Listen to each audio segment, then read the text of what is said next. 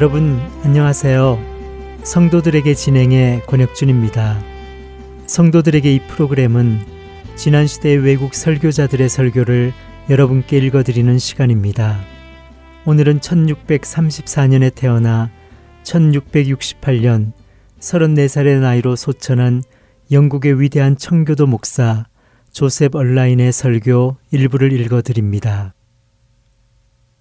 만약 우리가 아무짝에도 쓸모없는 존재이고 이 세상에 아무런 유익도 끼치지 못하는 무익한 존재이며 온 우주에서 혹같이 붙어 있는 성가신 존재일 뿐이라면 그것은 얼마나 스헐픈 일이겠습니까? 그런데 아직 회심하지 않은 사람이라면 그런 존재입니다. 당신은 사람이고 이성을 가지고 있습니까? 그렇다면 당신이 어떻게 존재하게 되었고 지금 왜 존재하고 있는지를 생각해 보십시오. 하나님이 지으신 당신의 몸을 보면서 무슨 목적으로 하나님께서 당신의 몸을 그런 식으로 빚으시고 만드셨는지를 스스로에게 물어보십시오. 하늘로부터 태어난 당신의 영혼이 지닌 고귀한 능력들을 생각해 보십시오. 무슨 목적으로 하나님께서 그러한 놀라운 능력들을 당신에게 주셨습니까? 당신으로 하여금 그 놀라운 능력들을 사용하여 당신 자신을 즐겁게 하고 당신의 오감을 만족시키라고 주신 것입니까? 당신의 이성을 아주 잠시만 내려놓고 제 말을 들어주십시오. 하나님께서 당신을 이렇게 훌륭하고 멋진 존재로 지으신 데에는 다 분명한 목적이 있으신 것인데 당신이 헛되게 살다가 허망하게 죽어간다면 그것은 얼마나 서글프고 안타까운 일이겠습니까? 실제로 당신이 하나님을 위해 살아가지 않는다면 당신은 차라리 존재하지 않는 편이 더 나을 것입니다. 하나님께서 당신을 지으신 저 고귀한 목적을 따라 살아가고 싶습니까? 그렇다면 회개하시고 회심하십시오. 만약 그렇게 하지 않는다면 당신은 아무런 쓸모 없이 살아가다가 아무것도 이루지 못하고 허망하게 죽어 없어질 것입니다. 회심하지 않는다면 당신은 정말 눈꽃만큼도 쓸모가 없을 것이고 이 세상의 티끌만큼도 유익을 끼치지 못할 것입니다. 회심하지 않은 사람은 모든 줄이 다 끊어졌거나 조율되지 않은 명품 현악기와 같습니다. 살아계신 하나님의 성령이 당신에게 은혜를 주셔서 거듭나게 하실 때 줄이 다 끊어지고 조율되지 않은 현악기 같았던 당신은 비로소 수리되고 조율되어서 성령이 당신에게 계속해서 부어주시는 은혜와 능력으로 말미암아 아름답고 감미로운 음을 만들어내게 됩니다. 그렇지 않으면 당신의 기도는 공허한 울림들일 것이고 당신의 모든 섬김은 지극히 거룩하신 이의 귀에 그 어떤 아름다운 곡조도 만들어내지 못할 것입니다. 당신에게 있는 온갖 능력들과 재능들은 회심하지 않은 본래의 상태에서는 철저하게 부패해 있기 때문에 당신이 회심을 통해서 근본적으로 변화되어 죽은 행실에서 깨끗하게 되지 않는다면 살아계신 하나님을 섬길 수 없습니다. 거룩하게 되지 않은 사람은 하나님의 일을 할 수 없습니다. 당신이 신앙이라고 생각해서 행하는 모든 일들은 다 헛수고가 될 것입니다. 만약 회심하지 않았다면 말이지요.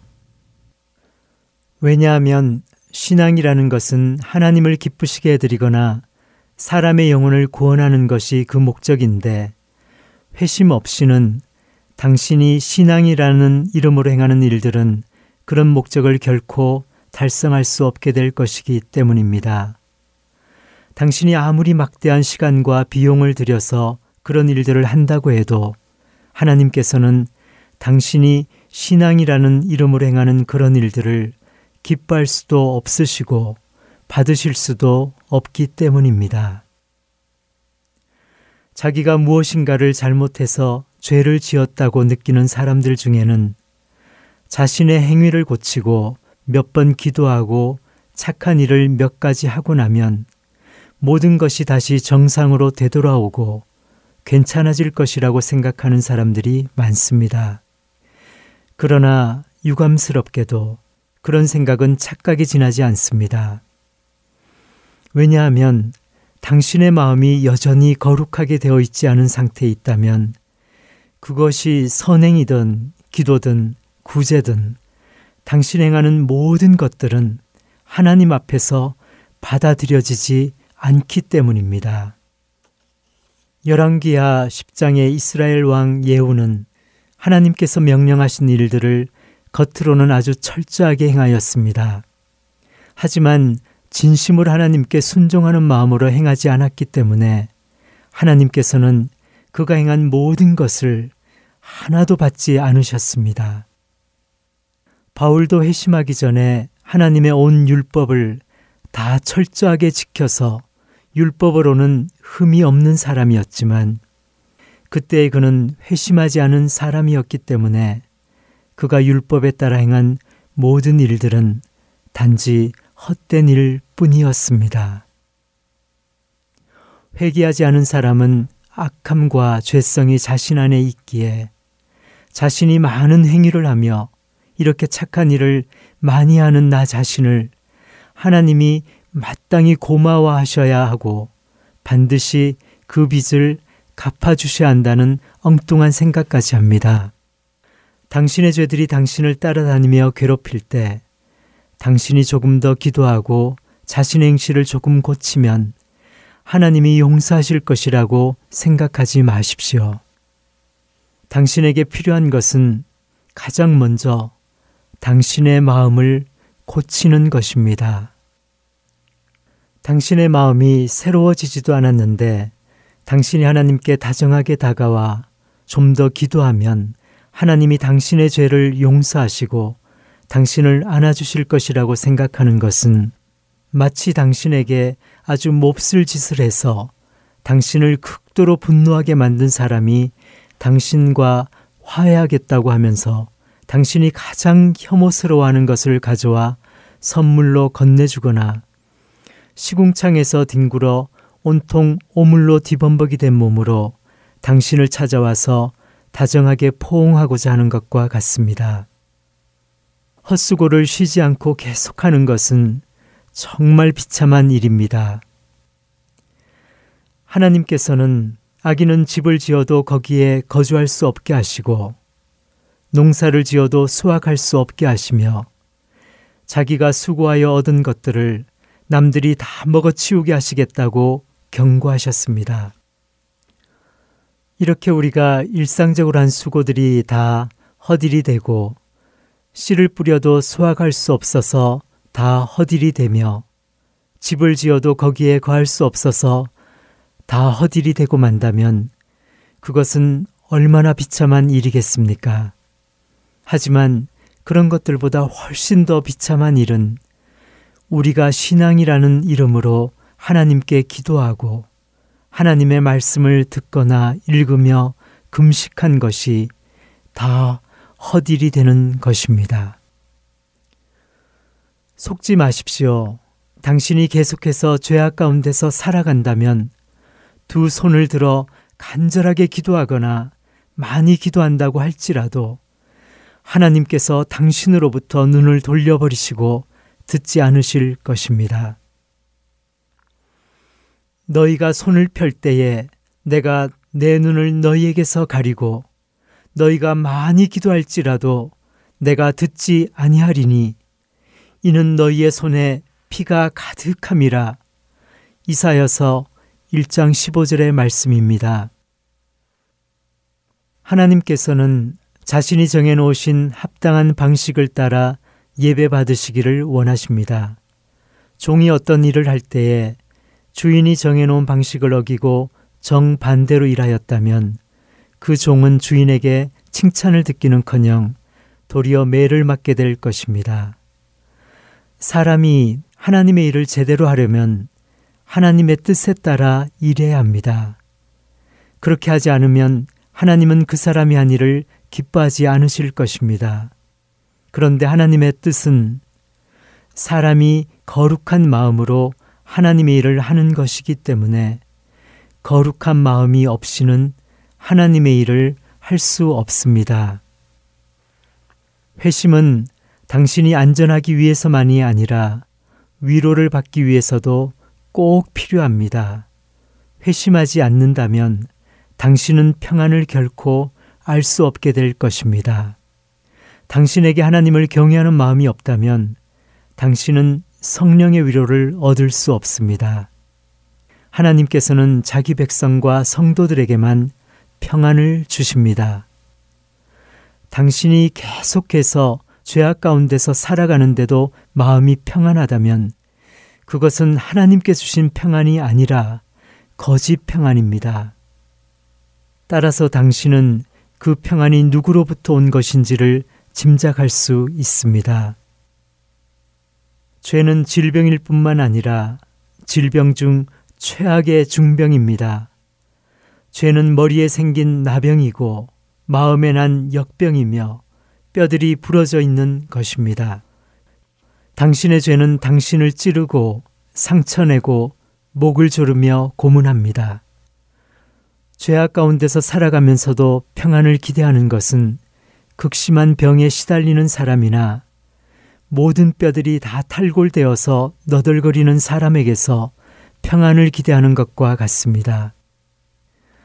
치명적인 중병으로부터는 극심한 고통만이 있고 평안이 없는 사람은 정말 비참하고 불쌍한 사람입니다.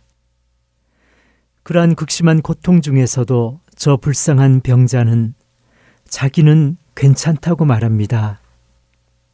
당신의 눈에는 그의 얼굴에 죽음의 그림자가 드리워져 있는 것이 보이고 그가 얼마 안 있어서 무덤으로 내려갈 것이 뻔하다는 것이 느껴지는데도 그는 자리에서 일어나 일하러 갑니다. 거룩하게 되지 않은 사람은 흔히 자신의 병증을 전혀 보지 못하기 때문에 자기는 건강하다고 생각하고 의사를 찾지 않습니다. 그러나 이것은 단지 그 사람의 질병이 중하고 생명이 위태롭다는 것을 보여주는 증표일 뿐입니다.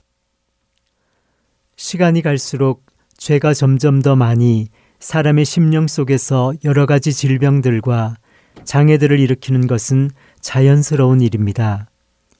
불만을 품은 마음에서는 쉴 새 없이 폭풍우가 일고 세찬 비바람이 치며 광풍이 몰아칩니다. 지나친 걱정과 염려는 사람의 영혼과 심령을 갉아먹습니다. 분노는 마음의 열병이고 정욕은 뼈들을 태우는 불길입니다.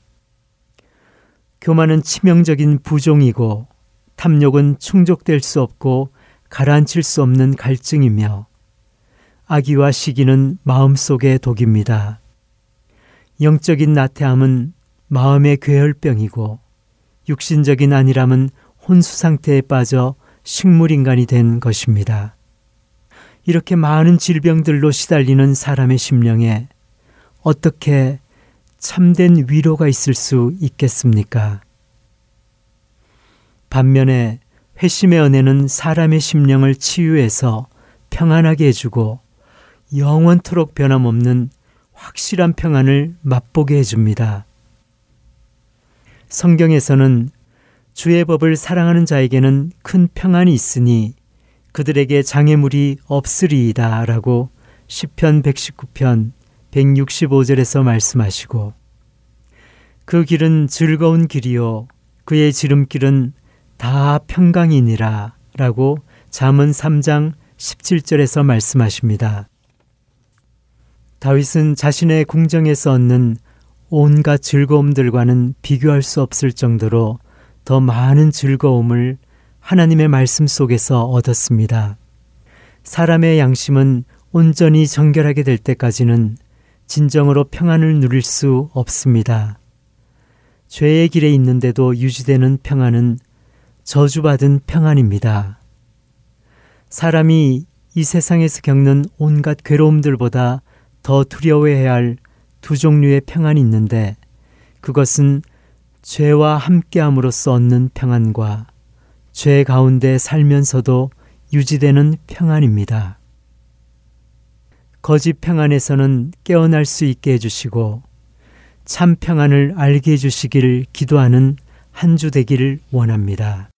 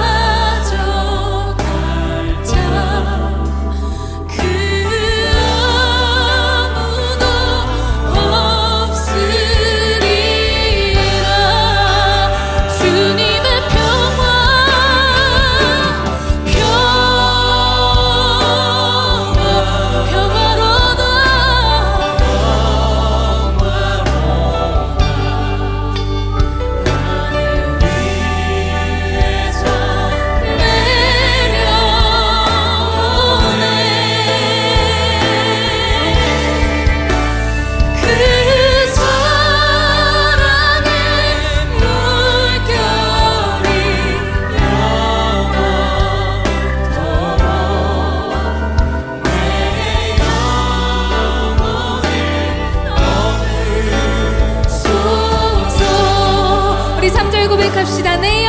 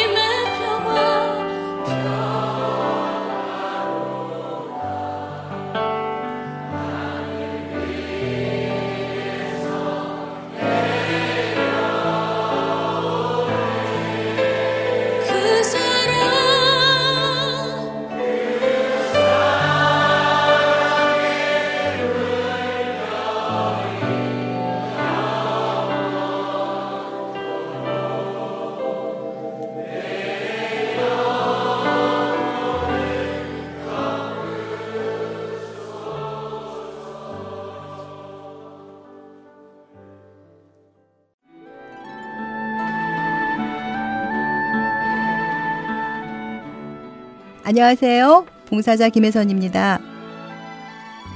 매주 금요일마다 CD를 각 지역으로 배송해 드리는데요. 최근 CD를 받지 못하시는 분, 파손된 CD를 받으시는 분들이 많다는 소식을 들었습니다. 매주 만들어지는 CD에는 많은 분들의 정성이 담겨 있고 예수 그리스도의 복음이 담겨져 있습니다. CD가 잘 전달이 되지 않을 때 저희 또한 마음이 너무 아픈데요. 혹시 CD를 받지 못하셨거나 부서진 CD를 받으셨을 때에는 저희에게 연락을 주세요. 사무실 전화번호 602-866-8999입니다.